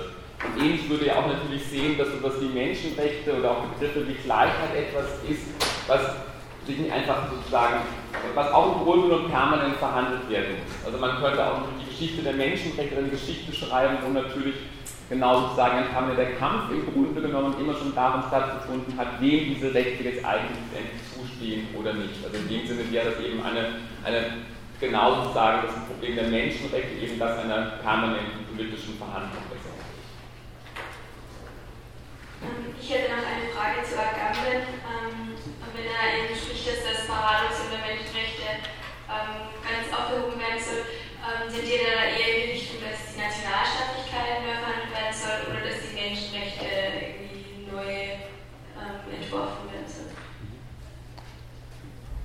Ja, also Agamben vertritt hier tatsächlich eine sehr, ja, sehr radikale Perspektive, insofern er geltend machen würde, dass es, dass es äh, gewissermaßen eine, eine, eine Suspendierung des Motivs der Souveränität selber bedürfte. Also Souveränität, wie sie sich im Recht, aber auch äh, im äh, politischen, im, im, Nationalstaat durchschlägt. Also ähm, in, in, in, diesem Text äh, zum, zum Ausnahmezustand formuliert das dann als eine utopische Perspektive so, dass es gewissermaßen darum geht, zu einem Zustand zu gelangen, in dem wir äh, wird es formuliert, mit dem Recht nur mehr spielen wie Kinder mit ausgedienten Gegenständen. Ne? Also dass wir gewissermaßen äh, in einer revolutionären Weise zu, äh, zu sozialen Verhältnissen gelangen, die nicht mehr der souveränen juridischen Regulierung bedürfen. Äh, was das genau heißt, bleibt relativ fraglich und auch fragwürdig meines Erachtens, aber ja, drunter macht das nicht, wenn man so will.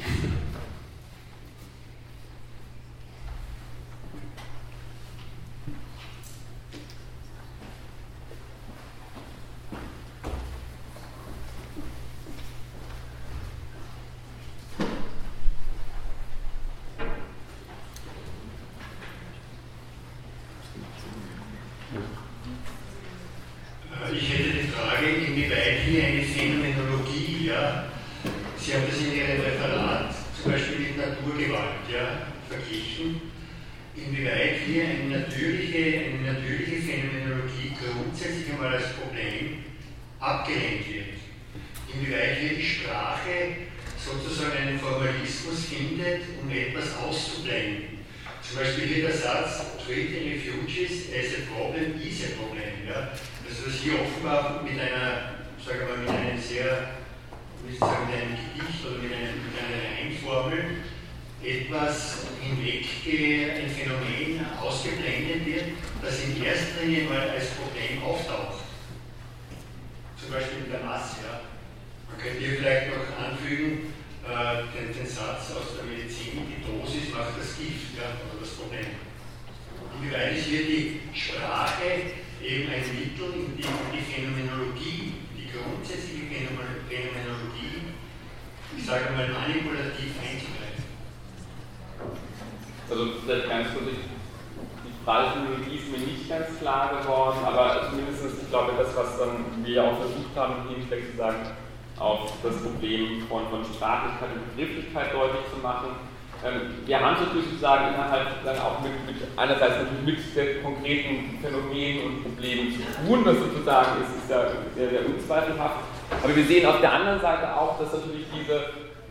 sehr konkreten Forderungen, die an uns herangetragen werden, dass wir, ähm, dass Menschen in Not sind, ähm, dass, dass Menschen eben auch Ansprüche stellen und dass wir sagen auch Formen einer moralischen oder rechtlichen Verpflichtung haben, dass das sozusagen Aspekte sind, die natürlich eingebettet sind in dann spezifisch kulturelle ähm, äh, kulturell, man auch sagen, ja, historische Prozesse, die auch hier verbunden sind, eben mit ganz bestimmten spezifischen Begriffen, ähm, wie dem Begriff der Menschenrechte, wie Begriff dem humanitären ähm, oder, oder dem politischen. Diese Begriffe haben eine sehr spezifische Geschichte. Mit diesen Begriffen geht eine unter Umständen systematische Problematik einher. Ich glaube, das ist ja das, was ja schon deutlich geworden ist im Hinblick auf auf Arendt und Agamben, dass irgendwie ähm, in diesem Begriff oder dieser Vorstellung, dass, dass das Menschenrechts ähm, sozusagen ein, systematisch bereits sozusagen ein, ein Problem gewissermaßen ein,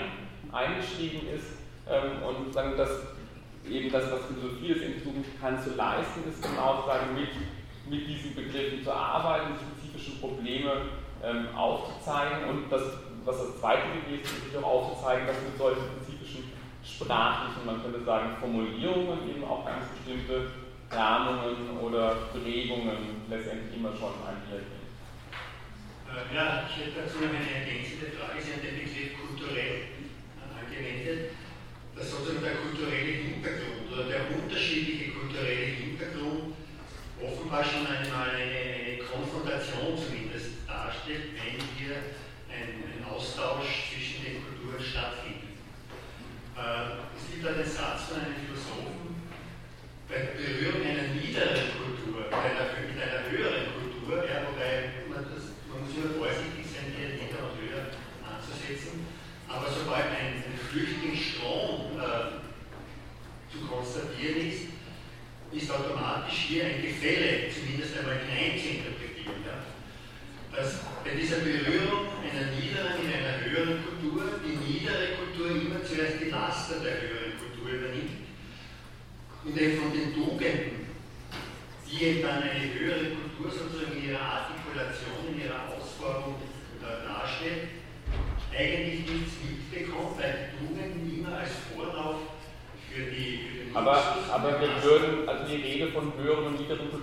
Ich für hochproblematisch. Ja, ja, ich habe gesagt, das ist unter Anführungszeichen. Ja, ja.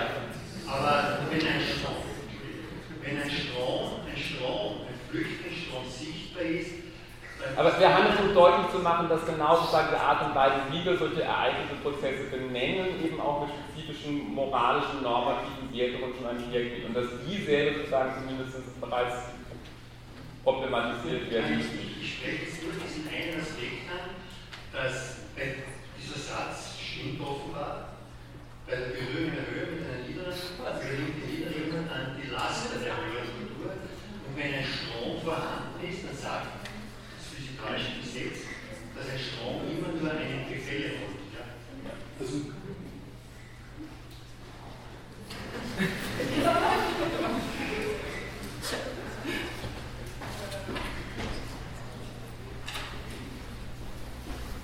Keine Antwort?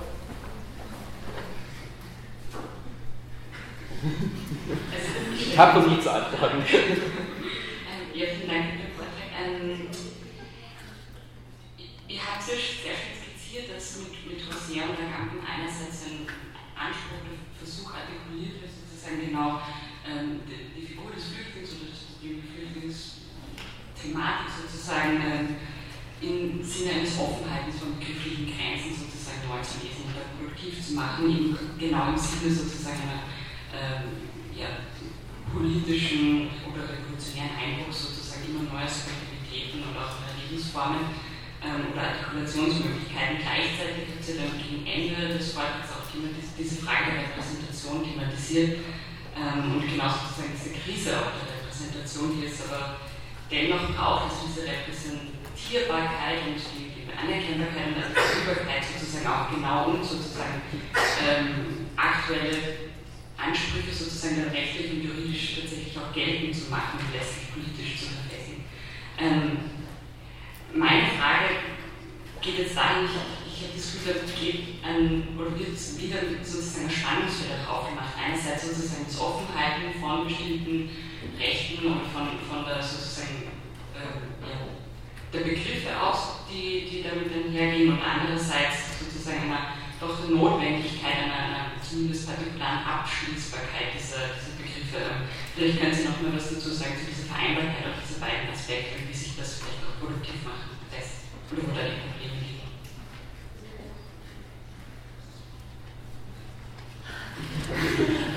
Ja, also, ähm, also danke für die Frage. Ich denke, das ist äh, so, sozusagen ein, ein, ein, wesentlicher Punkt, auf den auch Gero nochmal am, am Ende aufmerksam gemacht hat, dass hier natürlich äh, in einer gewissen gesellschaftlich-politischen Krisensituation sich auch sowas wie ja, Vakanzen in unseren Grundbegriffen aufzeigen. Also gerade der Begriff der Repräsentation ist hier natürlich äh, ähm, ein, ein Begriff, an dem sich das besonders stark deutlich machen lässt, insofern es schon seit längerem von so einer Krise der Repräsentation, also der, der schwachen wie politischen Repräsentation äh, sprechen lässt. Also ich denke ja an die Schriften von, von Foucault diesbezüglich. Ähm, ich denke, dass, darauf hast du ja auch, auch aufmerksam gemacht in deiner Frage, dass es natürlich darum geht, hier nicht, äh, hier nicht aufgrund dieses Befunds dann einer Beliebigkeit das Wort zu reden, sondern dass wir genau hier eigentlich ansetzen müssen,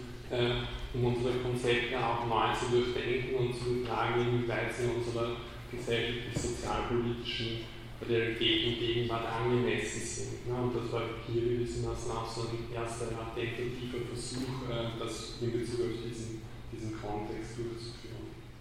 Also ganz kurz noch dazu, ich glaube, ich meine, das, das, was du ja angesprochen hast, ist ja, also lässt sich ja sehr schön diesen Begriff der Menschenrechte verdeutlichen. Also auf der einen Seite versucht man, kann man mit Arendt und Agamben aufzeigen, ähm, dass da irgendwie der Wurm drin ist, in Anführungszeichen. Es gibt sozusagen diese systematische Aporie darin, dann eben diese Antwortmöglichkeiten, also wir, wir müssen darauf irgendwie sozusagen ganz neue Antworten finden oder sozusagen ein, ein, das letztendlich offen halten.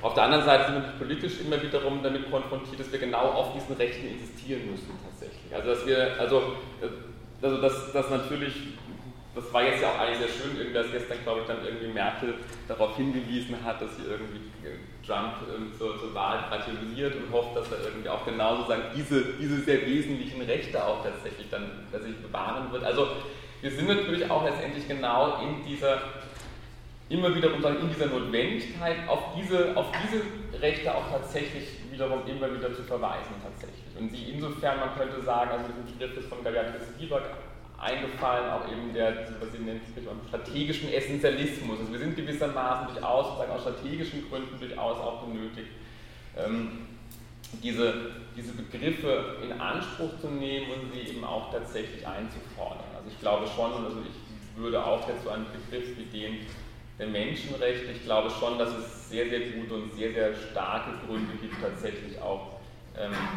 die Erklärung der Menschenrechte, sei es die der Vereinten Nationen oder der, ähm, die, die EU-Menschenrechtscharta, dass sozusagen diese, diese, also dass das schon sozusagen kodifizierte Rechtsrahmen sind, die, die es gilt tatsächlich wesentlich zu stärken. Tatsächlich.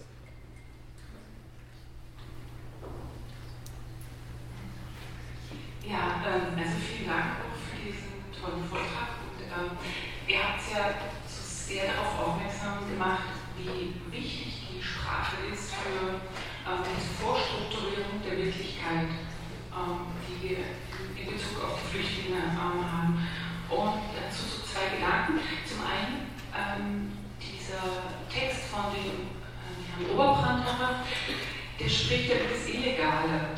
Und er, er, er was mich ein bisschen stört daran ist, dass er solche auch so darüber spricht und sagt, das vage Gerede von den Illegalen und so. Also er tut gewissermaßen so, als ob es für diesen Begriff gar keinen empirischen Gehalt oder eine Basis gibt. Mhm. Es ist aber nun so, ähm, dass nämlich immer dieses Problem mit Sprache, dass verschiedene Parteien sich natürlich auch immer berufen auf bestimmte Sachen. Natürlich ist eine Grenzübertretung oder der gesetzliche Status illegal. Das Problem ist, wenn wir anfangen, von illegalen Menschen zu reden, wenn da eine Verschiebung von, Prädikaten erfolgt, ähm, die dann sozusagen das Subjekt als nicht mehr erscheinungswürdig oder nicht mehr eine Daseinsberechtigung hat. Und hier ist aber auch ähm, im politischen Diskurs, was jetzt ja auch beginnt in Österreich ein bisschen ähm, in, die, in, die, Debatte zu kommen, dass man auch die Politiker selbst und die Politik aufmerksam macht auf ihre Sprache. Mhm. Denke, dass wir da auch schon ein bisschen auf einem guten Weg sind. Und ähm, zum anderen diese Trennung von humanitärem und politischem. Ich weiß nicht, ob, ob wir die ähm, wirklich so machen können, aber mein Gedanke dazu ist, dass eine, ein, eine, eine Beschreibung der Negativität ist, nämlich alles im Humanitären, was einem Menschen fehlt oder dem Flüchtling. Ja? Er hat keine Heimat, er hat keinen Schutz, keine Rechte. Während, wenn wir über das politisch reden, ähm, ist immer ähm, äh, eine Positivität. Er muss in den Schutz von Rechten kommen, er muss besorgt werden, er hat das Recht auf Sprache, auf eine Meinung. Ähm, und ähm, ja, was wollte ich sagen? Genau, dass es eigentlich gar nicht so wirklich Gegensätze sind, aber dass wir uns auch klar machen müssen, was wir damit beschreiben, wenn wir sagen, das Humanitäre, dann sind wir immer schneller da. Natürlich ist das Humanitäre immer das Erste, weil den Menschen zu sagen, wir müssen die Not versorgen und und und. Das, das schreibt auch Arendt, ja, das ist halt das Los dieser Hilfsorganisationen, dass sie sich mit der Abwesenheit von etwas beschäftigen, mit dem Negativen, während die Politik sich damit beschäftigen muss, was bekommen die jetzt. In, ähm, und ja, da habe ich mir gedacht, das ist vielleicht auch so ein Aspekt ist von Negativität und Positivität. Also vielleicht antworte ich gerade zu den ersten Aspekt, dann kannst du den zweiten Aspekt antworten. Also ich denke, Sie haben ja gerade schon einen schönen Hinweis gegeben. Also wie die Verschiebung stattfindet, ist ja genau, dass illegal zunächst mal als ein Adjektiv letztendlich fungiert und dann sozusagen so einer, man könnte sagen, Beschreibung wird von Menschen. Also ähm, das ist ja genau der Punkt. Also sozusagen, dass dieser die Wendung kein Mensch ist illegal. Also dass natürlich damit klar wird, okay, Illegalität, also ich kann ähm, wenn ich bestimmte Gesetzesüberschreitungen vollziehe, dann begehe ich etwa nicht dann ähm, Akte, die letztendlich sozusagen Rechtsverstöße darstellen. Aber das hat natürlich nichts damit zu tun, dass ich selber sozusagen als Person gewissermaßen ähm, als, sozusagen, ein, eine, als, als Rechtsverstoß per se im Grunde genommen könnte man eigentlich sagen, dargestellt werde. Also was sozusagen, deswegen auch, glaube ich, dann sozusagen ja auch der Vorschlag oder sozusagen der, der Punkt von Andreas Oberbrand das macht ja klar, dass er eigentlich ganz konsequent Illegale immer in Anführungszeichen schreibt. Also weil er einfach festhalten möchte und klar machen möchte, wie, wie, wie problematisch letztendlich dieser, dieser Begriff ist und natürlich auf der anderen Seite ihn trotzdem verwendet, weil er natürlich gewissen politischen Realitäten Rechnung tragen muss. Also wir, wir reden von Illegalität, wir reden von illegal, das heißt, man muss natürlich eben auch bestimmten, bestimmten gesellschaftlichen Realitäten letztendlich Rechnung tragen. Das sozusagen ist. Deswegen verwendet er diesen Begriff, aber immer gewisser Phase mit Anführungszeichen.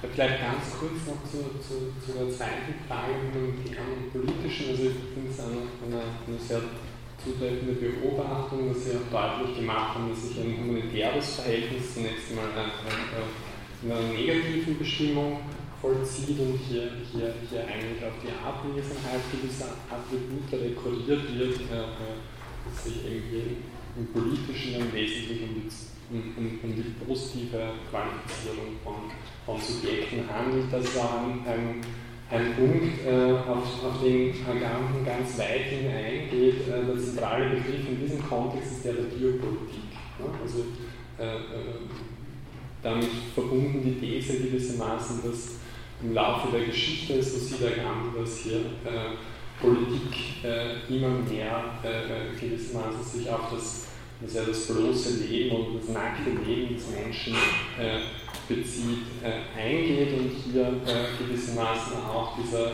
ähm, diese Entwicklung hin zu einer stärkeren Unterscheidung eben zwischen Momenten des Humanitären und des Politischen als ein, als ein ja, Kulminationspunkt dieser Entwicklung in den Blick. Ja, vielen Dank für den Vortrag. Ich wollte äh, noch fragen zu, den, äh, zu dem Schluss äh, des Vortrags. Äh, da sind Sie darauf eingegangen, auf die Subjektivierungspraktiken. Ähm, den Begriff selber habe ich noch nicht gehört, aber mir ist dadurch klar geworden, was der bedeutet. Äh, und ich wollte dabei fragen, gibt es eigentlich seitens jetzt äh, auf politischer Seite oder recht, äh, von rechtlicher Seite Bestrebungen, dass man diese Subjektivierungspraktiken auch rechtlich verankert?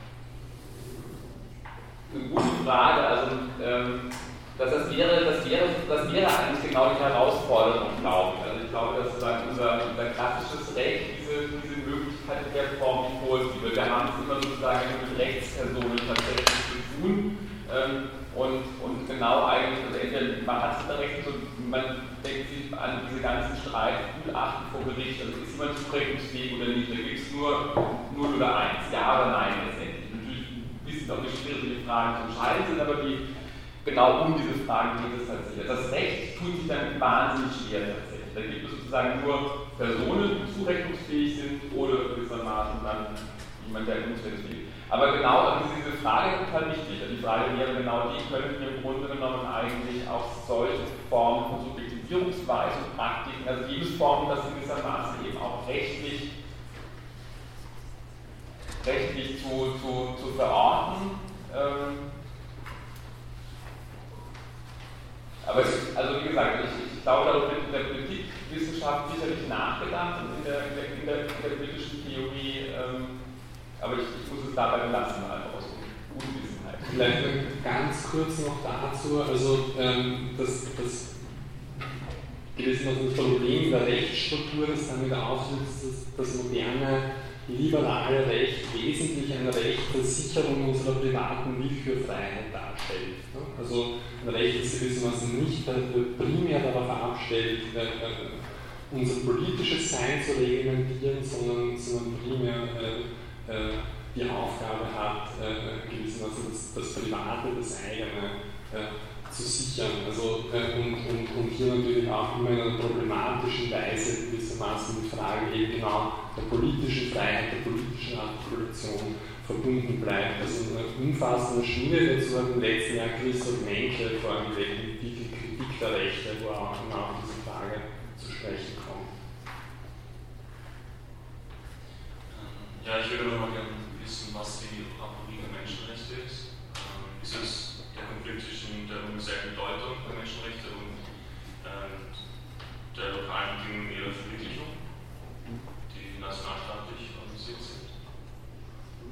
Also ganz nochmal sozusagen auf den, kurz zusammengefasst, also was, was Arendt versucht deutlich zu machen ist, letztendlich, dass die Menschenrechte einerseits gedacht werden, ausgehend von dem Menschen als solchen, dass was dem Menschen nur per Menschsein zukommen soll und dass der Mensch natürlich bereits immer schon ein soziales und gesellschaftliches Wesen ist tatsächlich.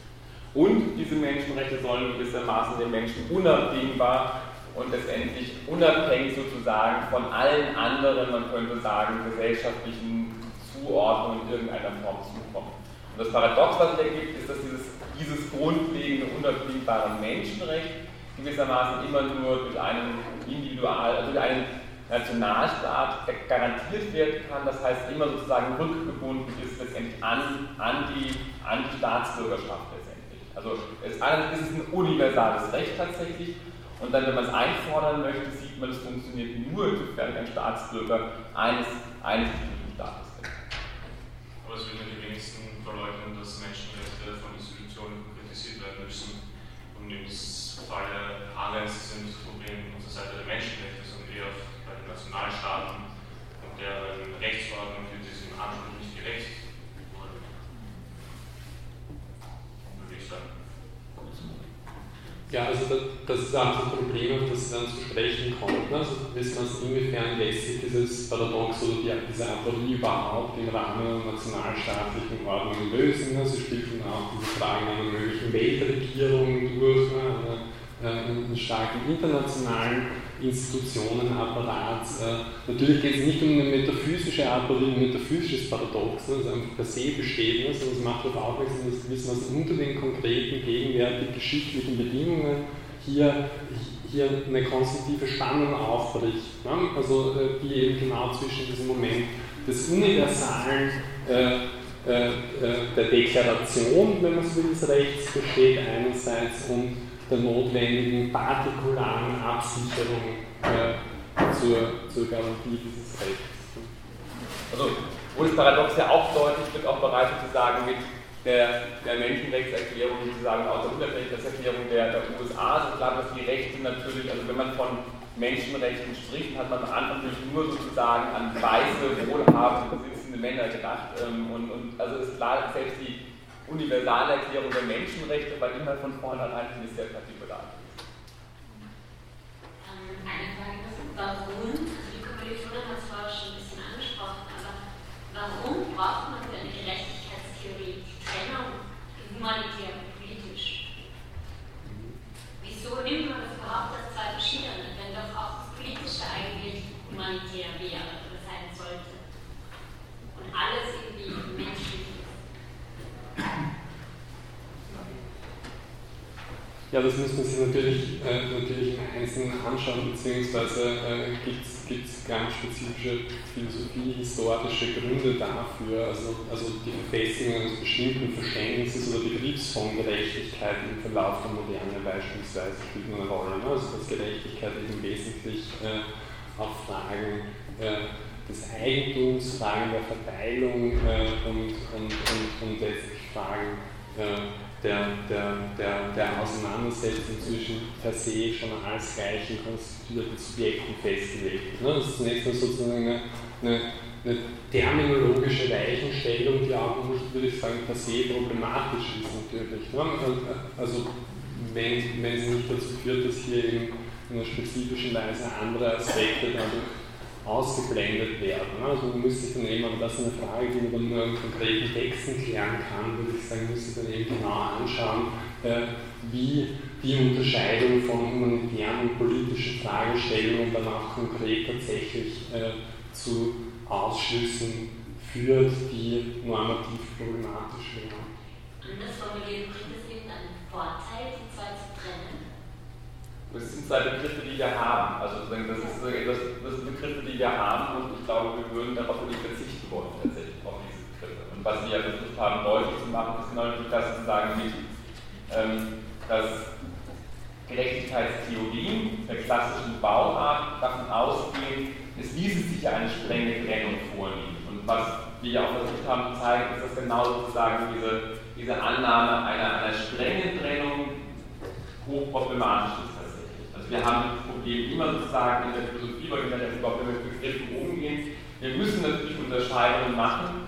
Ähm, es ist aber auch klar sozusagen darüber zu vergegenwärtigen, dass wenn diese Unterscheidungen gewissermaßen, also identifiziert, also fixiert werden gewissermaßen, dass dann eben auch spezifische Gefahren jetzt einhergehen. Also ich glaube, wir würden nicht sozusagen per se sagen, dass ähm, es nicht Sinn macht, irgendwie zwischen, zwischen humanitären Hilfsmaßnahmen auf der einen Seite zu unterscheiden, politischen Maßnahmen, so Unterscheidung wollen wir ja haben, wenn ich jemandem irgendwie was zu essen gebe ähm, oder irgendwie Geld spende, würde ich jetzt nicht per se sagen, dass das jetzt sozusagen eine, eine politische Handlung ist tatsächlich. Ähm, aber das Problem, was damit auftritt, ist eben genau, dass sozusagen ich offensichtlich, wenn ich, das Problem wird dann auch, wenn ich diese Bereiche eben tatsächlich als klar getrennte letztendlich konstruiere. Ja, ich glaube, man sollte den Herrn noch antworten, äh, der äh, keine Antwort bekommen hat. Also, ich tue das mit einer Gegenfrage. Welcher Philosoph hat das gesagt? Das sollten Sie dazu sagen.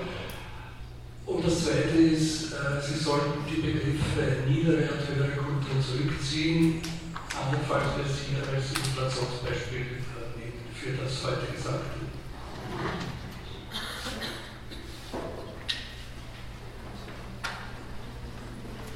Gut, ja, ähm, wir sind, äh, vielen Dank. Äh, wir sind jetzt schon so ziemlich am Ende der Zeit, würde ich sagen. Und wenn es keine dringend brennende Fragen gibt, würde ich sagen, vielen herzlichen Dank für den Vortrag, vielen herzlichen Dank für die Diskussion und bis nächste Woche.